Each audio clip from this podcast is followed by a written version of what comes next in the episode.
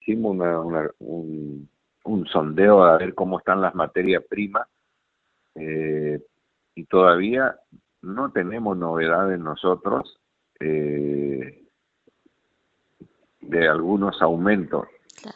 Todos son, no sé si especulaciones o viendo o analizando, sí, algunas ventas están suspendidas de algunas materias primas. Nosotros tenemos que ver a ver cómo viene, cómo impactan los, eh, el aumento en las materias primas y en base a eso elaborar el costo para ver con qué precio salimos al mercado este, por esta situación. Eh, lo que sí tengo, lo, lo que nosotros pudimos averiguar esta semana es que algunos molinos harineros tienen suspendida la venta porque no hay un precio de, de base eh, real, digamos, que digan que nos digan, bueno, mira, a partir de tal día o de tal fecha salimos con este precio.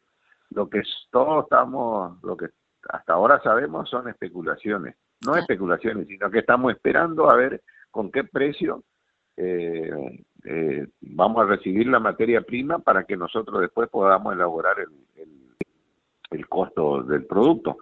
Eh, hasta ahora esa es la situación. Nosotros nos podemos, no, es, no sé si no podemos, de salir con un precio eh, para ajustar por ajustar. Todavía no sabemos qué es lo que va a pasar, todavía estamos en una semana de espera. Eh, cuando esto suceda, nosotros ahí, ahí recién podríamos este, decir, bueno, vamos a, Lo que sí sabemos que son que más o menos hay un aumento previsto de harina, pero no sabemos todavía qué, qué precio. ¿De qué porcentaje? Mencionaste en algún momento lo de las materias primas, algunas ya están suspendidas o algo por el estilo, ¿cuáles serían? las ventas, las ventas, las ventas, las ventas están suspendidas, algunas sí, a otras no. Eh, eh, lo que son margarina, levadura, todavía tiene el mismo precio. Eh, lo que averiguamos ayer, todavía no sabemos. Algunas algunas cosas puntuales han, aumenta, han aumentado. Lo que eh, principalmente lo que es la materia prima, digamos, número uno para el panadero, que es la harina, esa sí está, está suspendida y estamos viendo si eh, los pedidos que fueron hechos con anticipación a, esta, problemática, bueno, los molinos puedan, puedan entregar, que también estábamos viendo, a ver, al mismo precio que sin aumento, digamos, porque creo que hay otros hay otro, otra situación que se da en esta, en cuando existe esto, eh, cuando existe estos problemas es que por ahí te suspenden tu pedido que vos tenías y se renegocia el precio, ¿me entendés? Todo, todo eso es, pero bueno, eso ya depende de cada molino, cómo trabajar con el molino, eh, a ver qué, pero por eso te digo, es muy apresurado hacer un análisis y a ver qué, este, por supuesto, por ahí el panadero que venía con mm, que no haya ajustado sus precios, por supuesto puede puede aprovechar ahora que con esta incertidumbre acomodar un, acomodar un poco el precio.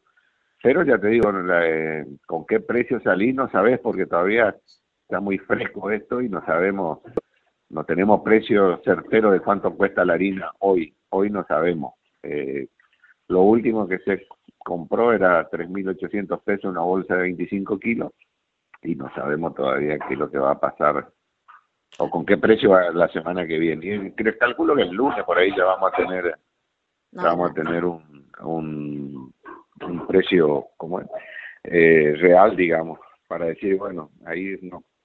Pero estima, estimativamente ya están hablando de que va a aumentar 700 pesos la bolsa. Por último, Nelson, preguntarte también eh, en qué precio debería estar hoy entonces el pan en Corrientes y si los vecinos, el consumidor pregunta, teme un poco por este aumento en los próximos días.